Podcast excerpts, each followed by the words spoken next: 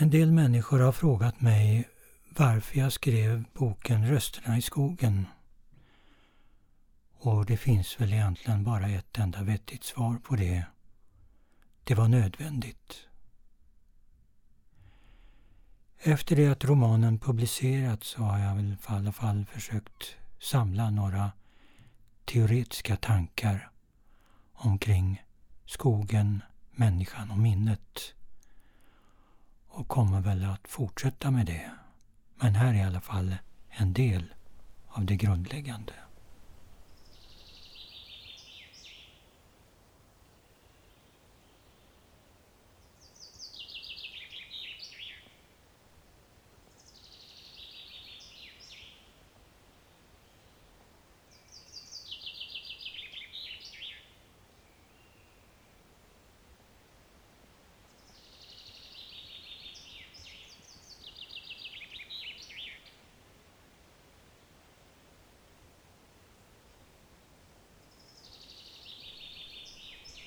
Skogen bevarar minnet om vi tillåter det.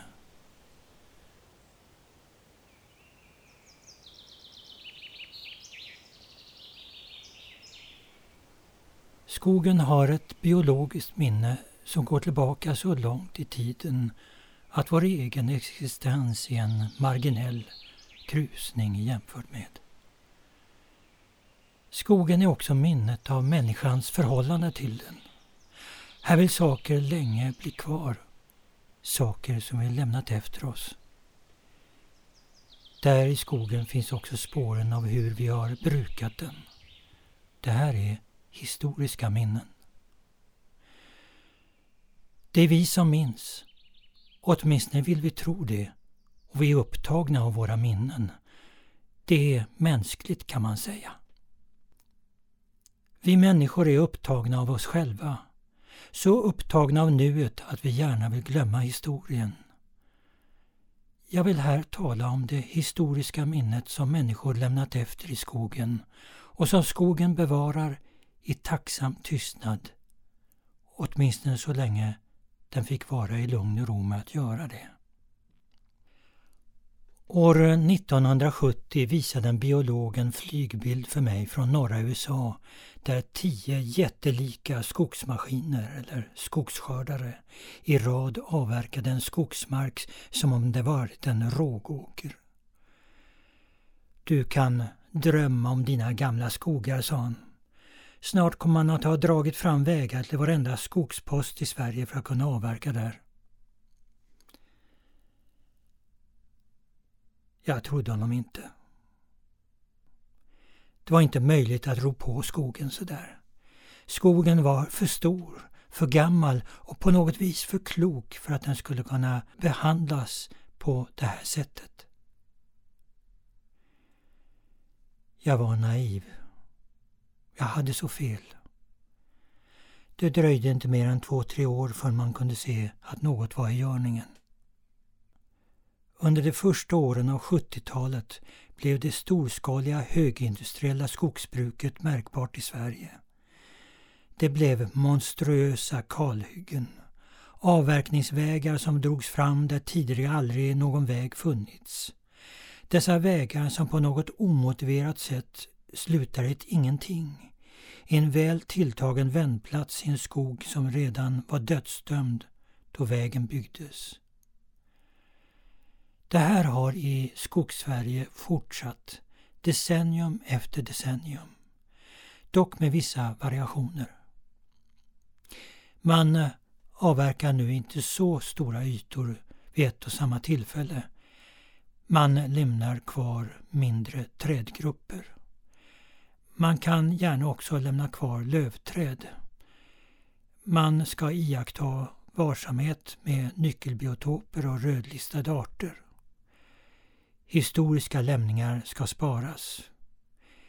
Man kallar det man gör inte längre för kalhygge utan slutavverkning. Ett hygge är inte längre ett hygge utan en föryngringsyta. Vad händer då med det historiska minnet av människors liv i skogen? Skogsstyrelsen och Riksantikvarieämbetet gjorde år 2014 en inventering av 372 områden i Sverige där man avverkat skog. Här fanns 1100 forn och kulturlämningar. Inventeringen visade att nästan hälften av lämningarna hade påverkats eller skadats. Enligt Skogsstyrelsens egen statistik för hela Sverige har var fjärde fornlämning fått grova skador till följd av skogsbruket, alltså 25 procent.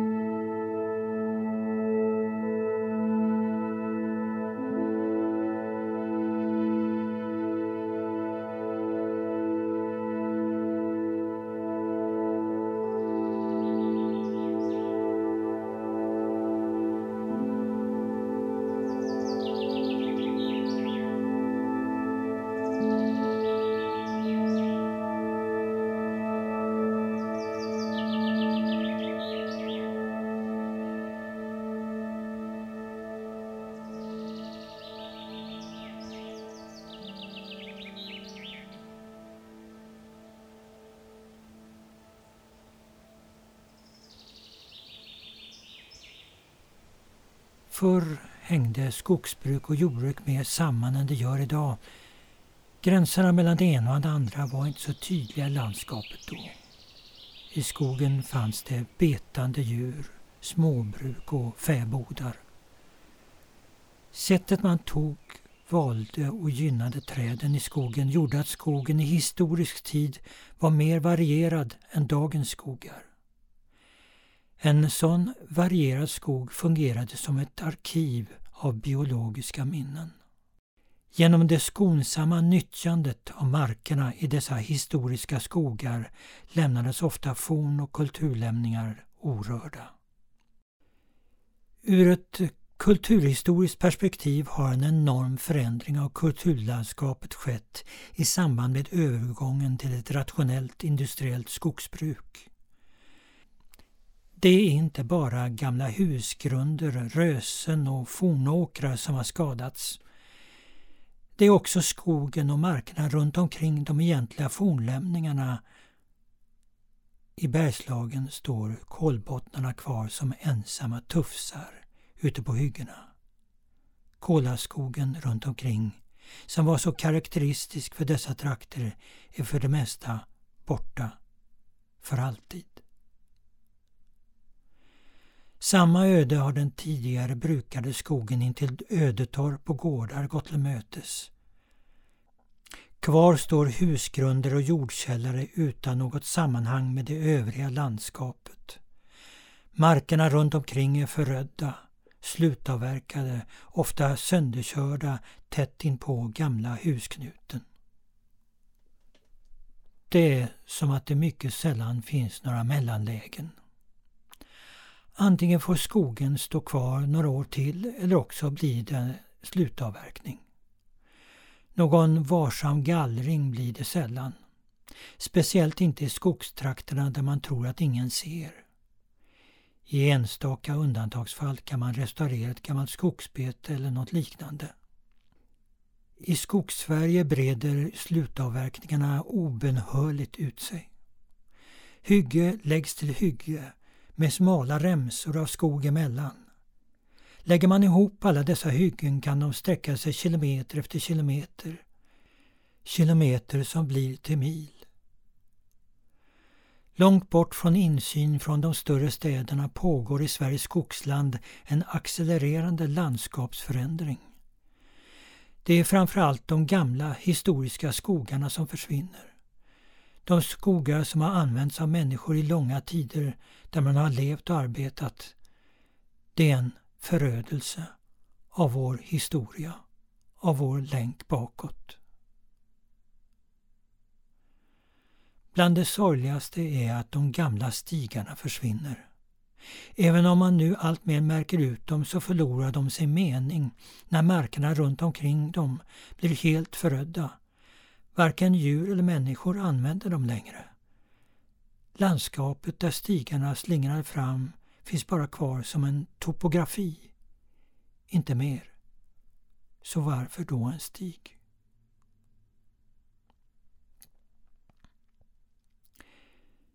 Det har gått så långt att människan i skogen förgör sitt eget minne. De spår som det gamla livet lämnar efter raderas i stort sett ut av det industriella skogsbruket.